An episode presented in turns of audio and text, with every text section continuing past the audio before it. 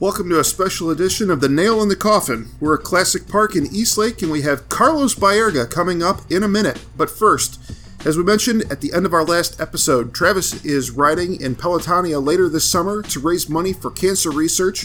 It's a great cause and we hope you'll donate. Click the banner at the top of our website or go directly to pelotonia.org slash Travis to make a donation.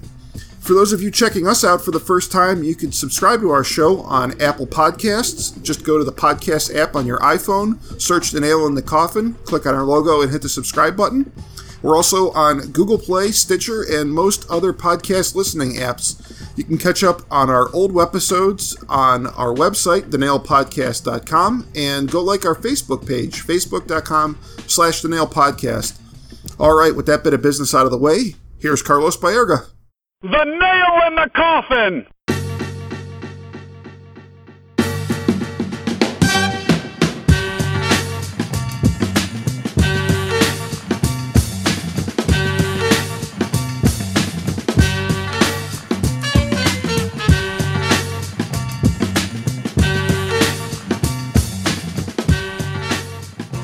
We're with Carlos Baerga. Uh, Carlos, thank you so much for joining us.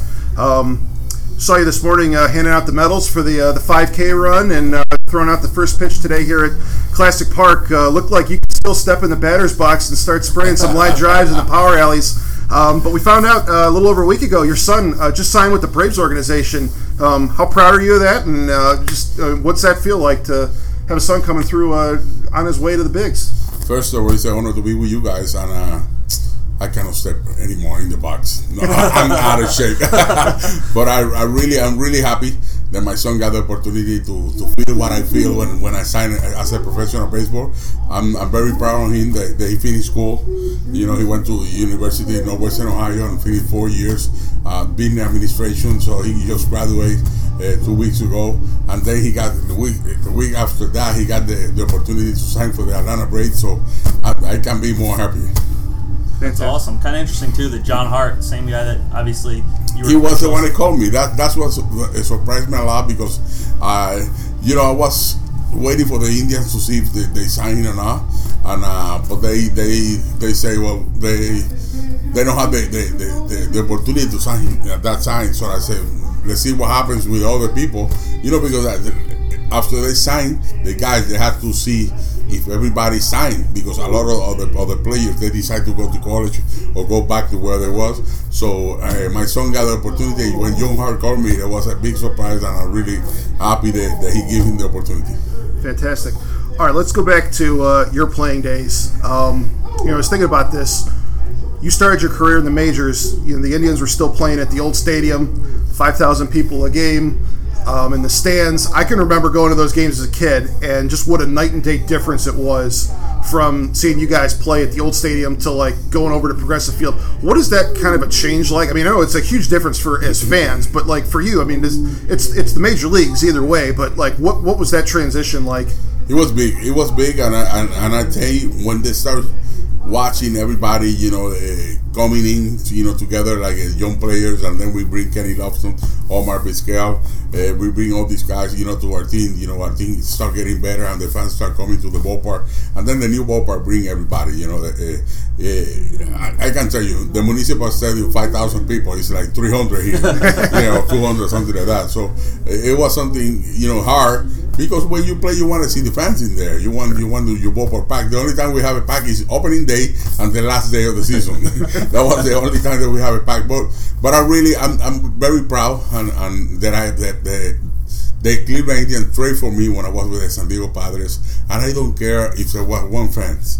I just want to be in the big leagues. I don't care if it was an old ballpark, you know, with little lockers in there. We don't have, you know, all the all the new stuff that we have in the new ballpark. Sure. But you know what? I'm I'm I'm I'm blessed that I that I play in the big leagues for seven years with one of the best organizations the Cleveland Indians. So you guys, it was you and, and Albert Belle, Kenny Lofton, um, Charlie Nagy, Sandy. You guys all kind of came up together. Manny, um, it, it, within the ne- within that couple year range, um, we all were kind of seeing you guys develop, and you were this young, promising group of players at what point was there a moment that you could pinpoint that you remember like going from like a group with a bunch of potential to being like the team to beat in the American League?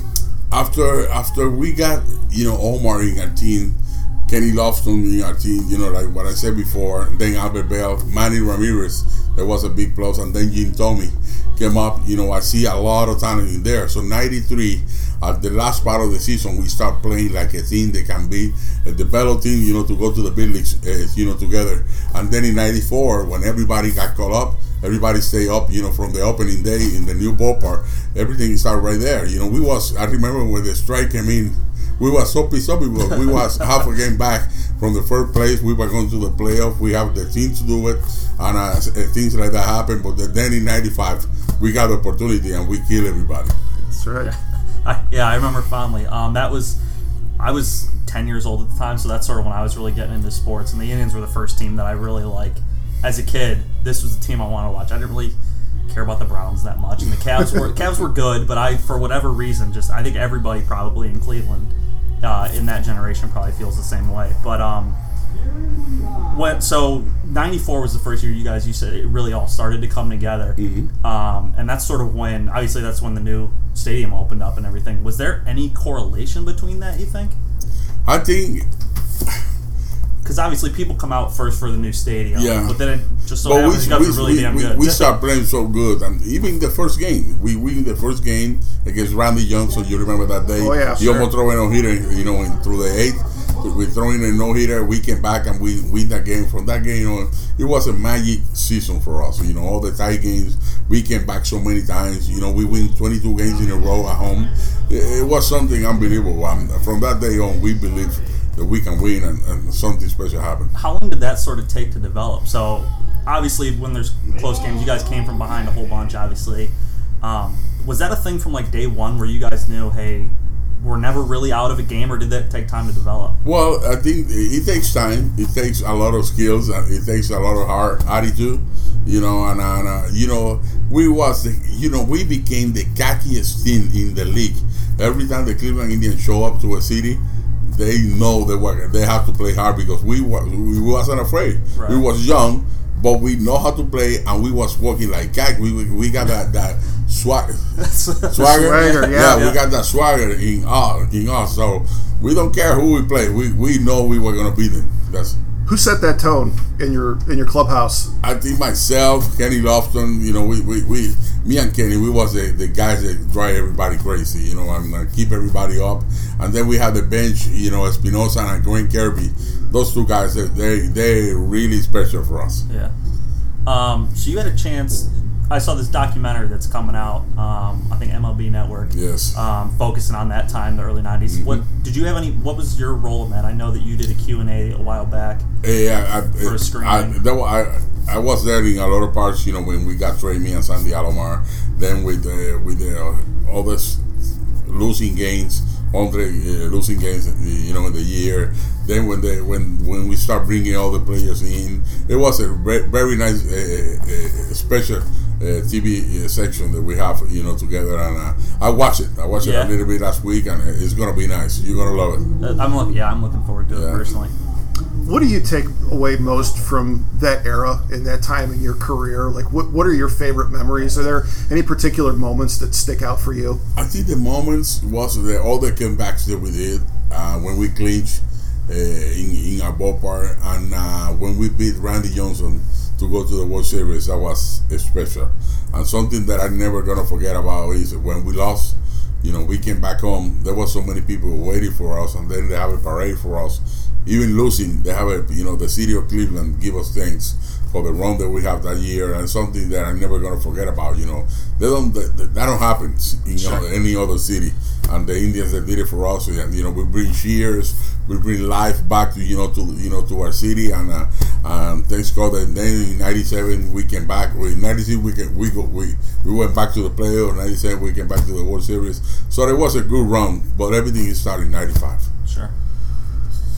Did you have an appreciation in the moment, like while that was happening, for just? I mean, the, the Indians franchise had been down for so long, and um, you know was really on the brink uh, before um, you know things got passed to, to get the, the new park built, and um, just for the way that you guys in your group that, that you guys had together kind of like saved baseball in Cleveland and just created this whole new era and this revitalization. Is that something that you could feel in the moment? You understood just the magnitude of what was happening as it was happening, or do you just kind of look back on it now and be like, "Wow, that was really cool"? Now we look back, you know, at the at the beginning, we, we because we don't play in the era of 1948 when there was a Right. championship Right. in there. Uh, we had the opportunity to practice, and you know, and, and I I used to throw every before the game with Buffer, you know, Oh, uh, uh, uh, Max uh, uh, Harder.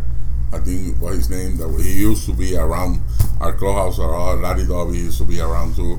You know, so those guys we used to sit down and listen to them, you know, what they talk about, stuff like that and, and they always talk about winning attitude, you know, how to, you know, prepare yourself to be a winner, stuff like that. And, and that's something they they got my, my attention and, and I said we to the guys, I said, This is what we need. We need to step up, you know, we, we need to play together, uh, you know, believe each other and, and let's do it. Let's let's change, you know, what what is being negative all the time. Let's change it to a positive. Yeah. Do you find yourself now trying to pass on that wisdom to the next generation of ball players, like some of those veterans back in the day, kind of coached you up on and, and taught you when, when you were a young player? That's what I do when I when I come to Cleveland. I'm almost here every two weeks. So when I come, I spend some time, you know, with, with the guys in the clubhouse, and uh, you know, I, like like a couple weeks ago, I said to them, you need, you guys need to beat the things that they're they're no not that good teams right now. So when you play against those those teams, you need to you know win three games in a row. When you play against the teams that you know they, they have the possibility to beat you, at least you know go half and half, or maybe you know win one game. Those are the games that you need to win in there. And the, and the thing is, you know, we, we are you you cannot get used to losing when you get used to losing, you know, it, it's hard to. It's, it's Snap out of it. baseball is not like a, the lights that you put it up and put it down anytime you want.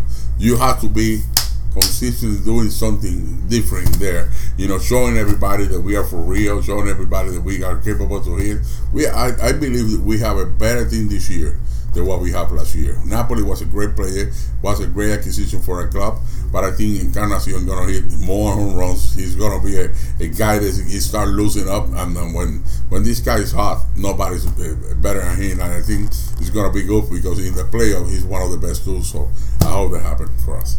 Um, do you see a lot of the parallels? Obviously, this team, this Indians team, is built a little bit different. Mm-hmm. Um, like Encarnacion, obviously, that's a free agent signing. They didn't do a ton of that, obviously, back then. Mm-hmm. Um, do you see a lot of parallels though in how this team is sort of built to be really good? They got a lot of you know younger guys like Lindor and um, Jose Ramirez. These guys that look like they're going to be here for quite a while. Mm-hmm. Um, so does this sort of parallel the, the Indians teams that you were on in that they're really good, but they're also pretty young?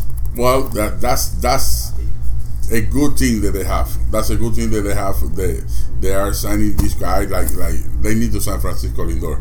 You know, he's a, I think everybody's for Yeah. We'll get no argument from us on that. yeah, we need to sign Francisco. Lindor to keep it to keep everybody together. And and, and something that I forget about, we got Michael Brantley. Yeah. He's this guy's a better hitter. He's the best hitter we have in the team. You know, together with Lindor and, and Ramirez. So uh, and, and. Ch- Chisenhall is is showing what everybody expecting. You know, to do stuff like that. So we have a great hitting club. You know, and, uh, and our pitching is going to be the key. Our starting pitching is going to be a gift for us to go all the way. You know, everybody stay healthy. We need Salazar back, and, and I think if we're going to make a trade, it has to be for for the pitcher. Yeah. right. Awesome. Carlos Baerga, thank you so much. This was awesome, man. We Thank you. appreciate it. Thank you very it. much. Thanks You for joining it. us. You got it.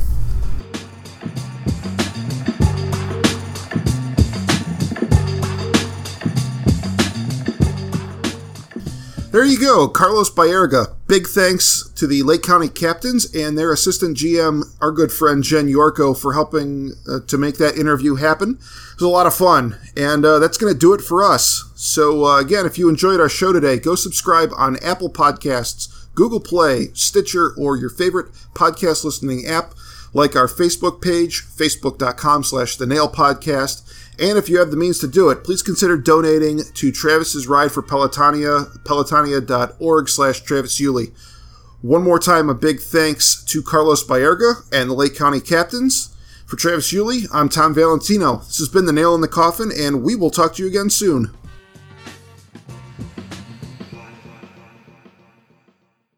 Have you ever wanted to know how to win a Formula One Grand Prix? I mean, really know. Know about the driver tactics from the cockpit, the strategy calls from the pit wall, and even the mind games in the paddock. There's a lot more that goes into winning a Grand Prix than just 90 minutes of racing. So every week on the F1 Strategy Report, we're taking a deep dive into the decisions that shape every result. Hey there, my name is Michael Lamonato, and every week I'm joined by an expert guest from the paddock to talk through the big calls that won the race and the missteps that resulted in bitter defeat. Before every race, we'll look back at the previous year's result and consult the current form guide, and we'll be in your feed after every Grand Prix dissecting the outcome and what it means for the championship. So, for your regular hit of Formula One analysis, subscribe to the F1 Strategy Report wherever you get your favourite podcasts. The Strategy Report is a Beer Mogul podcast on the Evergreen Podcasts Network. My name's Michael Lamonato, and I'll catch you after the checkered flag.